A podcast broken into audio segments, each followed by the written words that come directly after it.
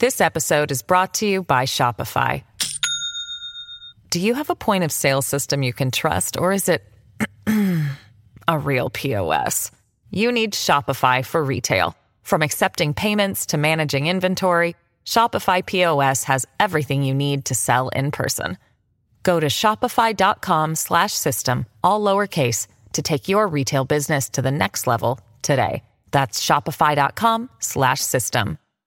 Hello, everybody. This is Marshall Poe. I'm the editor of the New Books Network. NBN listeners like to read books and buy them. So we thought we'd tell you that right now, our friends at Princeton University Press are having a remarkable site wide sale. You can get 50% off books, including ebooks and audiobooks, with the code 50, F I F T Y, at checkout until May 31. You can save some real money on Princeton University Press books. I encourage you to go there and check it out. Welcome to the New Books in Political Science podcast. My name is Heath Brown, and today I'll be talking about an incredibly timely and super interesting book called American Resistance from the Women's March to the Blue Wave. The author of the book is Dana Fisher, and the publisher is Columbia University Press. The book is just recently out, and I have the pleasure to have Dana on the phone right now. How are you doing today? I'm doing fine, Heath. How are you? Good. You are caught up in in the um, the election and the promotion of this book. Um, and so many, many people know about you at this point. But for those that don't, before we get to your interesting book, maybe you can just tell us a little bit about yourself. So, who are you? Well, let's see. I'm a professor of sociology at the University of Maryland. I do work on kind of dem- democracy broadly defined, and I've been studying protests since the 1990s, which I guess dates me somewhat. And um, at the same time, I also do a lot of work on environmental politics. And one of the things that's really interesting about this book project is while it was started because of the Women's March being called for the day after the inauguration in 2017, the environment actually shows up quite a bit in the resistance. And so it's been kind of interesting to watch uh, areas of research that I tend to do, you know, separately have, have really merged together in the past um, few years. Yeah, the, the book is such a, a merge of fields and disciplines and topics, and, and you cover so much. Um, but to start, maybe we can just talk about the title itself, because this term that you use in the title is one that's um, uh, used in, in different ways to mean lots of different things. And I want to know what, what you, when you use the term, what do, what do you mean? So, what do you mean by resistance? What is, what is the definition in this book for that term?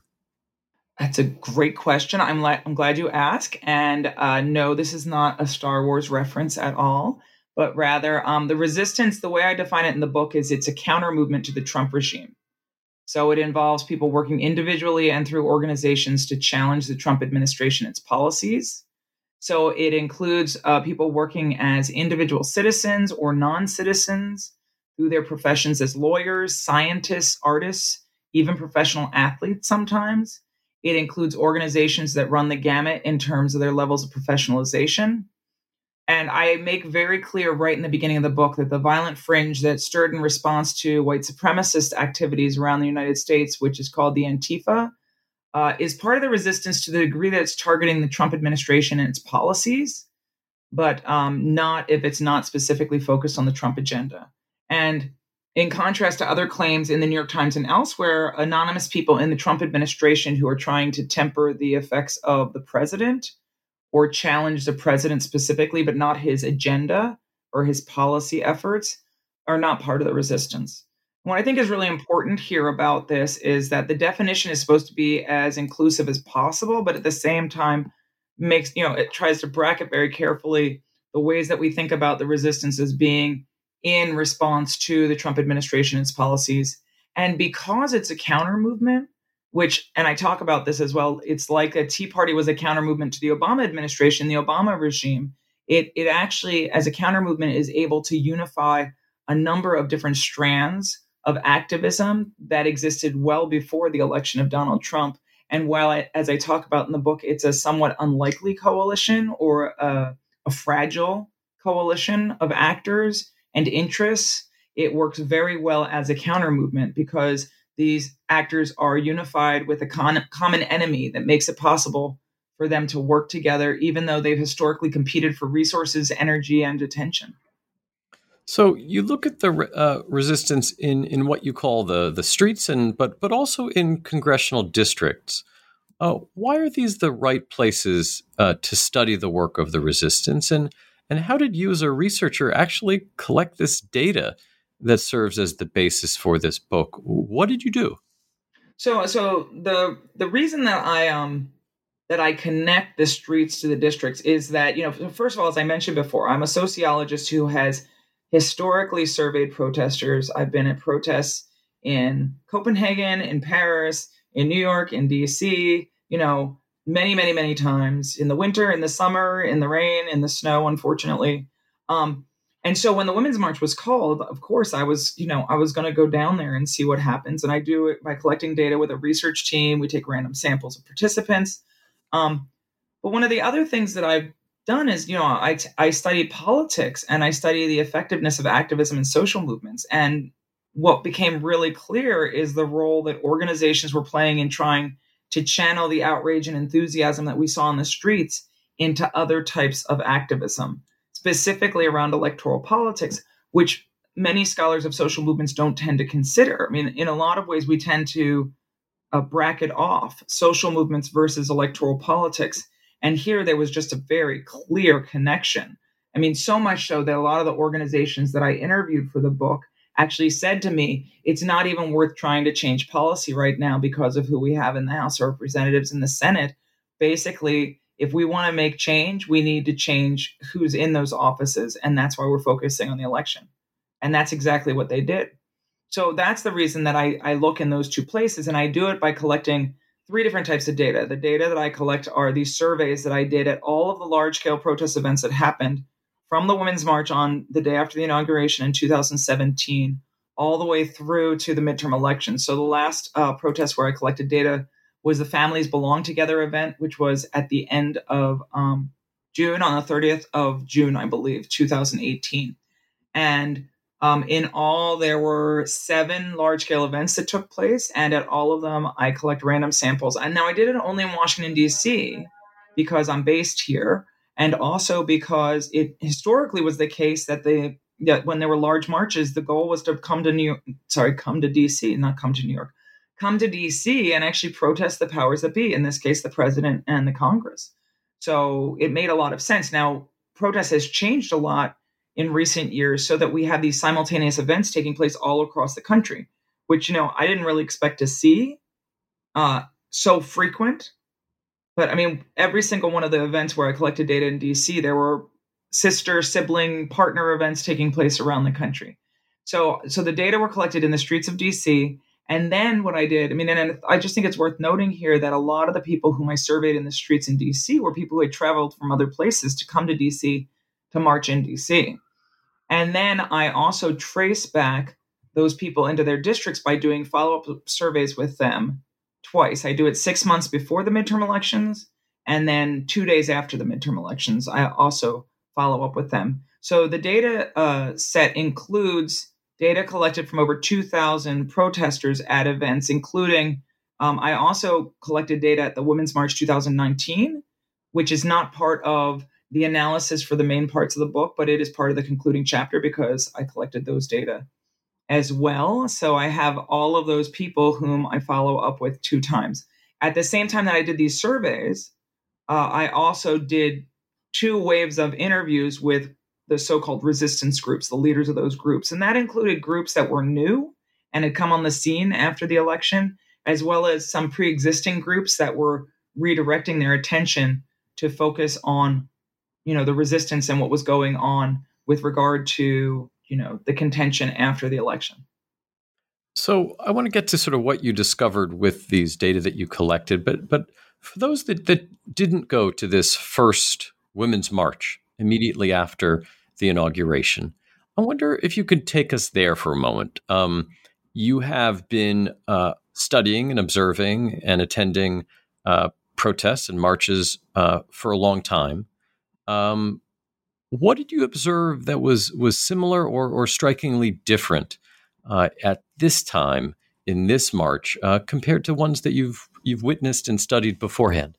Okay. Um. So I mean, first of all, um, the march was called for January in Washington D.C. And while we don't have as cold weather as you do in New York and in other parts of the country, it's not a particularly delightful time to be standing out in the street in Washington D.C.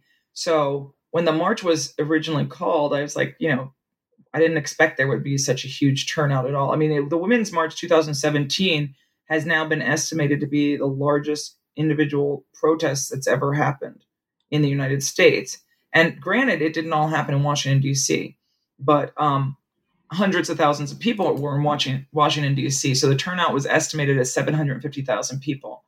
And it was a really gray kind of dark day, but it was not cold enough to snow. So there was there was that. Um, and I think what was what was interesting for me was going down. I mean, before going down, there were all of these videos and um, other things that emerged of people on airplanes riding with their pussy hats on the airplanes coming to Washington D.C. or on trains. And that was really different from any other protest where I've collected data. I mean, I've collected data at large protests, but none as big as the Women's March before this. And, you know, when we got downtown, so I was there, as I mentioned, with a research team. And, you know, it was, you know, it's very standard. You go to, there are specific entrances where you can enter into the protest area. And in some cases, there's security there. You go through, and they had it all set up because there was the inauguration the day before. Um, but the thing that was really interesting was how crowded it got. And while I've collected data at marches all over, as I said before, it was the first time that I got um, I kind of got not claustrophobic, but I had a bit of anxiety about being in such a big crowd, particularly because the Women's March, you know, the organizers were, I mean, I wouldn't say thrown together, but originally the Women's March was called by a number of different people on a number of different platforms, including this, this one grandmother in Hawaii who got a lot of attention for being one of the first people to say on Facebook, we need a Women's March. And so there was this kind of interesting coalition put together of people organizing the event. And usually, when you organize a march, you have a staging area where people line up and then they march. And there was no staging area for the Women's March. So all the people were lining up where they were ostensibly supposed to march.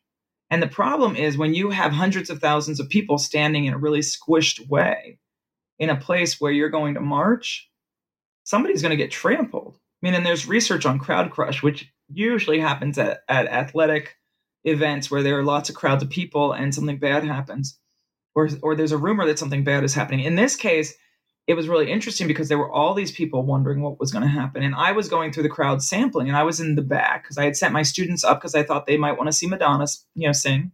Um, the jumbotrons didn't work, so none of us in the back had any idea what was going on in the front. And since I was walking around co- collecting data on a clipboard, all these people kept coming up to me because they thought that I knew something because I had a clipboard. And it was funny because I said, you know, actually, I'm just collecting data but um, but I don't see how we could possibly march. And they ended up not marching and creating this urban legend that they were too big to march, which is really not the case.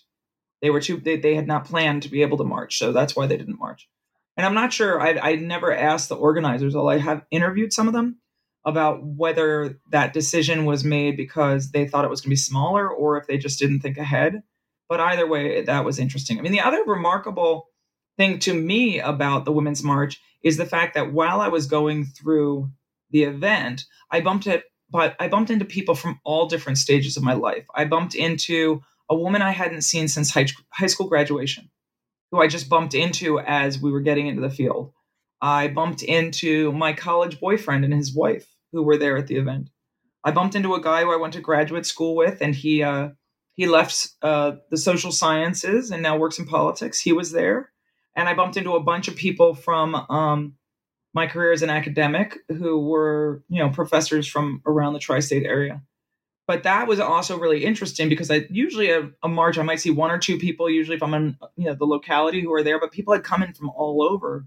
So people from all over my life showed up as well. This episode is brought to you by Shopify. Do you have a point of sale system you can trust, or is it a real POS? You need Shopify for retail. From accepting payments to managing inventory, Shopify POS has everything you need to sell in person. Go to shopify.com/system all lowercase to take your retail business to the next level today. That's shopify.com slash system. Now, one of the things that makes this study of this social movement different than previous, and you, you alluded to it earlier, is, and you described this in the book, is, is treating this, this march not as the end point of the social movement, which has often kind of been the, the approach uh, uh, of, of, previous social movements, but really as a start. Um, when you when you did your survey work, when you interviewed people, are there things that you discovered in the data that reinforced that that was the right way to think about this social movement and think about this book as a starting point? Were people aware of that? That this was not the this was not the culmination of their work, but actually the beginning of something. Uh, did that show up in what you observed in the data? I have to tell you that I don't think. I mean, first of all, the the, the this idea about how these large scale protests are the beginning of activism for people and not the end point or the goal was originally uh, pointed out to me by a reviewer who reviewed an early version of the manuscript. So no, it did not show up to me. I mean, originally I actually planned on going out. Uh, I was working with two colleagues of mine who work on issues related to race at the University of Maryland, and it was supposed to be a one-off you know, I was really interested to see if all these people were going to come out because of the climate um, issues and women's issues that had been, you know, discussed quite a bit in the campaign. They were interested in whether Black Lives Matter would show up, um, if the immigration movement would show up. So we had this theory that you'd see all these different kind of interest areas that had been burned by the election showing up in the street. But it was never intended to be a book project. In fact, it didn't become a book project probably until late spring after the March for Science and the People's Climate March also happened. So, so even though you know, if I had been prescient, maybe I would have guessed that. I just thought this was this uh, this opportunity for some sort of collective mourning for the country, right? For all the people who had voted. I mean, and, and the data showed me, you know, even though President Trump had tweeted from wherever he was golfing at the time on the day of the Women's March that uh, people should stop, you know, whining in the streets and start voting. I mean, the people in the streets voted. 94% of them voted for Hillary Clinton. They just didn't vote for him. So that's why people came out in the streets. So I really thought maybe I, I didn't think for a second that we would have this spark of a new, you know, wave of contention and that collective action was going to pick up from there. Uh, and I really think it was this kind of increasing level of outrage that started during the campaign with some of the horrible things that were said and exposed and came out during the campaign. And then it just built from there. You know, only a small number of days after the Women's March, the first travel ban was announced. And so all these people who had just gotten home and put their pussy hats away, all of a sudden were you know, marching over to airports to protest the travel ban and to welcome people from other countries into our country who had been harassed, you know, trying to get back in. So the central part of the book is the, is what happens between these two different uh, uh, political events in in a way, and and so it's a study of evolution. Uh, I wonder if you can uh, talk a little bit about uh, what changed in the tactics and the, the messages and and the the agenda uh, of the American resistance over this time period. What happens internally and and to what we can observe uh, over the the months between uh, 2000 uh, January 2017 and and the uh, the election in November 2018. Well, one of the things that changes is I think we see. I mean, so first of all, I think the the fact that we see so many large scale marches happening in such a short, truncated period of time is remarkable. And moreover, what's what's even more remarkable about this, and noteworthy in comparison to say another period of heightened contention, like you know during the civil rights era, is these are marches where each one of their fo- you know main focus was a different subject, right? The only two that were the same were there were two women's marches in the sample. But these are all large scale marches around you know science, climate change, racial justice, March for Our Lives against gun violence, family belong together against family separation. And so what I thought was, you know, really interesting initially is like, oh, look at all these different people coming out. But what the data tell us and this is the story that evolves over time is you know at the women's march the first women's march a third of the people in the crowd had never participated in a protest before and what was noteworthy was at every event that number went down i thought oh i guess new people aren't joining the movement anymore but then i looked at the data around persistence is what I ended up calling it. Lorien Jasny and I published a paper on this in Sociological Forum called Understanding Persistence and the Resistance, where we specifically look at this measure of repeat participants, right? And we basically find that while the number of first timers goes down, except for at the March for Science, which was in April 2017, where 46% of the people at the March for Science reported attending the Women's March 2017. At every one of these events, besides that, it was a 70% or more of the people in the crowd said they participated in the Women's March. So we see this interesting agglomeration of progressive people who are coming out again and again around different issues. And as a result, one of the other things that we look at is we look at the motivations across the people who are participating in the resistance. And um, we see, we don't see patterns of motivations, but we do see clusters of motivations emerging that are really interesting so that it's not just that people come out because of the main issue that's the draw. Like 97% of the people at the People's Climate March came out because of the environment, as exactly you would expect, right? But 47% of them came out because of equality, and 43% of them said they came out because of peace. And uh, 56% of them said that they came out because of Donald Trump himself. And so we see these motivations over time turning out, you know, changing in terms of patterns, but also staying relatively high so that people are not just there to protest one specific issue. So I think that's really different in a lot of ways and that's the story that evolves is that these are progressive people who care about a lot of different issues who are willing to march but then also you know I track their civic engagement in the streets before I start tracking what they might have done back in their districts and these people are highly civically engaged even when they started so that was another thing that was you know somewhat surprising. I mean, if we look at the literature that exists on the history of protests and activism, historically, the expectation is that people participate in protests when they feel like there's no other option, when they have, you know, limited access to power and they really want to, you know, they still need to get their voices heard, so they march in the streets.